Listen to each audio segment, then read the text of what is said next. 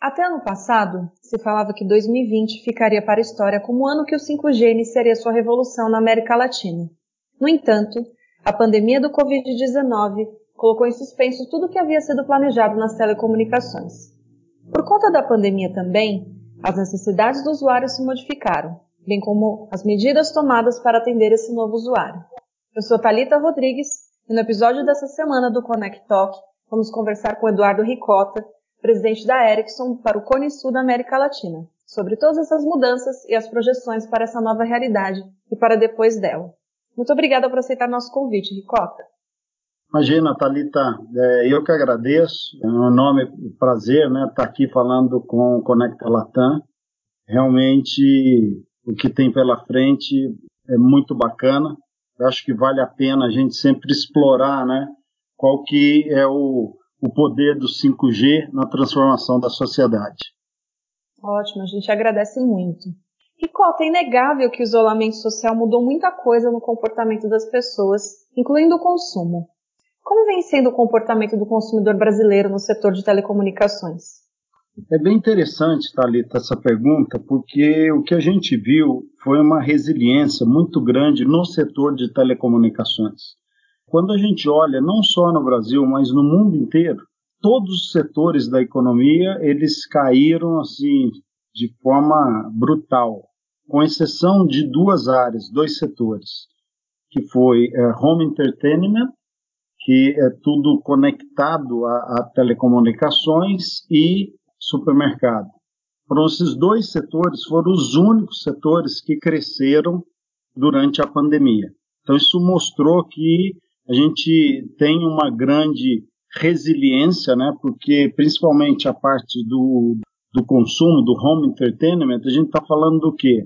Estamos falando da, da internet é, banda larga né, fixa, banda larga móvel, nós estamos falando de conteúdo.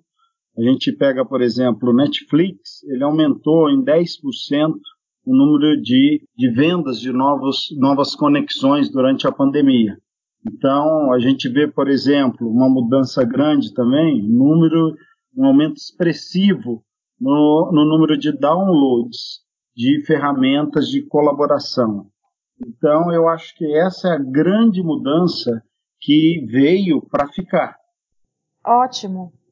E no que diz respeito à estrutura, o que foi e vem sendo feito para dar conta dessa nova demanda? Olha, a, gente teve uma sorte aqui, no, principalmente nos países da América Latina, porque como começou a pandemia na Ásia, ele veio como se fosse um tsunami, né? E veio passando nos, durante, nos países e a gente conseguiu perceber qual era o impacto que estava tendo na, nas redes de telecomunicações. Então a gente viu, por exemplo, que quando entrou a pandemia na Europa, a maioria dos países, o tráfego de internet cresceu de 15% a 30%. Em alguns países, chegando até 40%.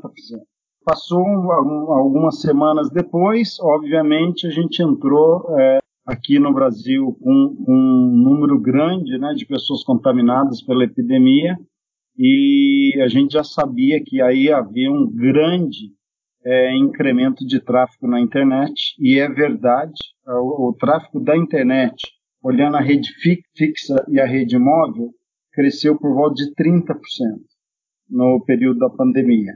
Então, isso aconteceu, a gente já sabia que ia haver um crescimento expressivo, a gente trabalhou com as operadoras em várias frentes. Primeiro, reforçar algumas áreas que a gente poderia ter algum problema, é reforçado do ponto de vista de infraestrutura, porque o tráfego ele, ele migrou das áreas comerciais para as áreas residenciais, então a gente não tinha capacidade disponível em todos esses lugares. Então esse foi grande, um grande trabalho que foi feito em conjunto com os nossos clientes. Aí teve também um trabalho muito forte de ajustar, junto com os, os provedores de conteúdo, a qualidade do vídeo que isso impacta muito no consumo da rede de dados. Então, por exemplo, o, Netflix, é, Amazon Prime, Facebook, Instagram, eles diminuíram um pouco a qualidade dos vídeos que tinham nesses aplicativos, em conversa com, com, com as operadoras também, e isso ajudou a ter esse, esse tráfego adicional de dados sem impactar os usuários. Então foi feito um trabalho assim bem grande, não só é, da, da Ericsson, mas também junto com os nossos clientes e com os provedores de conteúdo. Porque, como eu falei, a gente vê que teve uma grande mudança, as pessoas ficaram em casa, elas começaram a consumir mais conteúdo. A gente vê, por exemplo, eventos que hoje em dia a gente já não tem mais, mas nós começamos a colocar, a ver alguns shows, né, lives no, na televisão. Então tudo isso foi mudando muito o hábito dos consumidores, teve um impacto grande e a gente teve que ir ajustando de forma bem rápida para que a infraestrutura não, não tivesse nenhum problema e não houvesse nenhum colapso. Certo. E nos outros países da região, como o consumidor tem se comportado e como a estrutura se adaptou? Olha, foi bem similar ao Brasil. Por volta de um crescimento de, da internet entre 10% e 30% nos outros países da América Latina, não foi diferente daqui. E a gente fez o mesmo trabalho que foi feito aqui no Brasil. Então não teve muita diferença entre os outros países e o mercado brasileiro. Certo. Na introdução eu comentei que 2020 é o ano do 5G. Como que a pandemia afetou os planos para a região e qual o papel do 5G na vida pós-Covid-19? Eu acho que o 5G, obviamente, num momento de pandemia, a gente tem que focar todos os esforços para a área da saúde. Ficou aí um pouco, algumas semanas, um pouco esquecido, mas é, eu acho que o, o atraso que a gente vai ter não é tão grande. Acredito que no, no fim desse ano, começo do ano que vem, a gente já deve ter os leilões de frequência em vários países e também a gente começa a ver no, em 2021 as primeiras redes de telecomunicações com a tecnologia 5G. Então, mais ou menos essa é a, o panorama que a gente tem hoje. Agora, eu acho que o 5G é parte da solução, não do problema, principalmente pós-pandemia. Por quê? Porque você está acelerando a digitalização da saúde, da educação, é, da indústria 4.0, agronegócio. Você vai fazer isso através da tecnologia disponível. E como a gente está cada dia mais importante a conexão para o consumidor, o 5G vai melhorar a experiência que a gente tem para utilizar esse serviço. Então, acredito que pós-pandemia, o 5G vai ser mais importante do que antes. E eu não tenho dúvida que o 5G é a infraestrutura mais importante das próximas décadas. Vai ser tão importante quanto ter portos, eletricidade, estradas e aeroportos, que é uma infraestrutura básica. A gente vê hoje no Brasil é, educação à distância. Imagina com 5G, latência zero, você pode ter outras experiências do estudo à distância com a tecnologia 5G. E o mesmo serve para a área da saúde.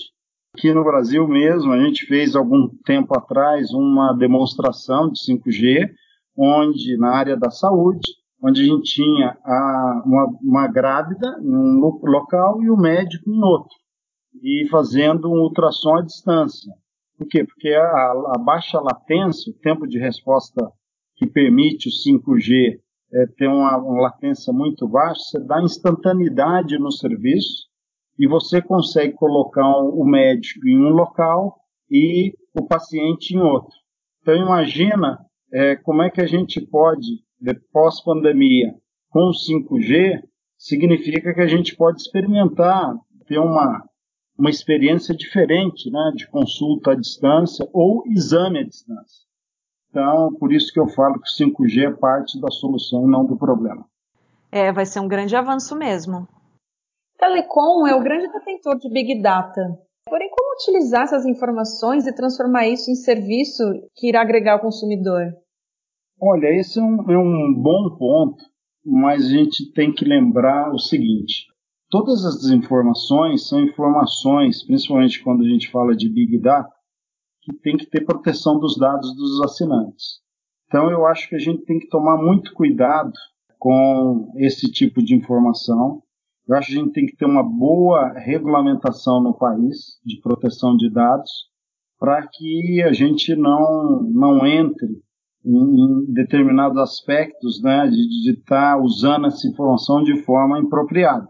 É super importante que a gente tenha uma boa regulação que proteja o consumidor e aí sim é, a gente identificar como é que a gente pode usar o poder do Big Data. Certo. Você comentou sobre como vai ser o 5G na vida pós-pandemia. Como você enxerga as telecomunicações numa vida pós-pandemia? É como eu disse, para mim é a infraestrutura mais importante das próximas décadas, em que a gente está trazendo a tecnologia e eu acredito que a inovação ela vai vir no ecossistema. Parte da inovação vem é, dentro do, ela acontece dentro do setor de telecom. Mas eu acho que a grande parte da, da inovação ela vai vir de outros setores, de setores de saúde, educação, agronegócio, que é tão importante para o nosso país. É, eu acho que nós vamos aumentar o ecossistema. A tecnologia estando disponível para a população, para a sociedade, eu acredito que a gente vai incentivar a inovação. Isso é muito importante para o país, porque a inovação é uma fonte de riqueza hoje no mundo inteiro. O mundo globalizado ele funciona desse jeito. Não é à toa que hoje você pega, por exemplo, um, um software que é o Zoom, que a gente usa constantemente na nossa é uma plataforma de colaboração. Essa empresa vale mais do que a Petrobras e a Vale do Rio Doce. Então, eles criaram riqueza de uma outra forma. E eu acho que é importante que o Brasil e a América Latina a gente esteja conectado né, com essa nova maneira, essa nova forma de, de criar riqueza no mundo.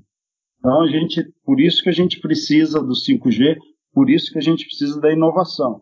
E eu não vou muito longe, isso foi muito similar com o que aconteceu em 2010, quando a gente colocou as primeiras redes 4G no mundo.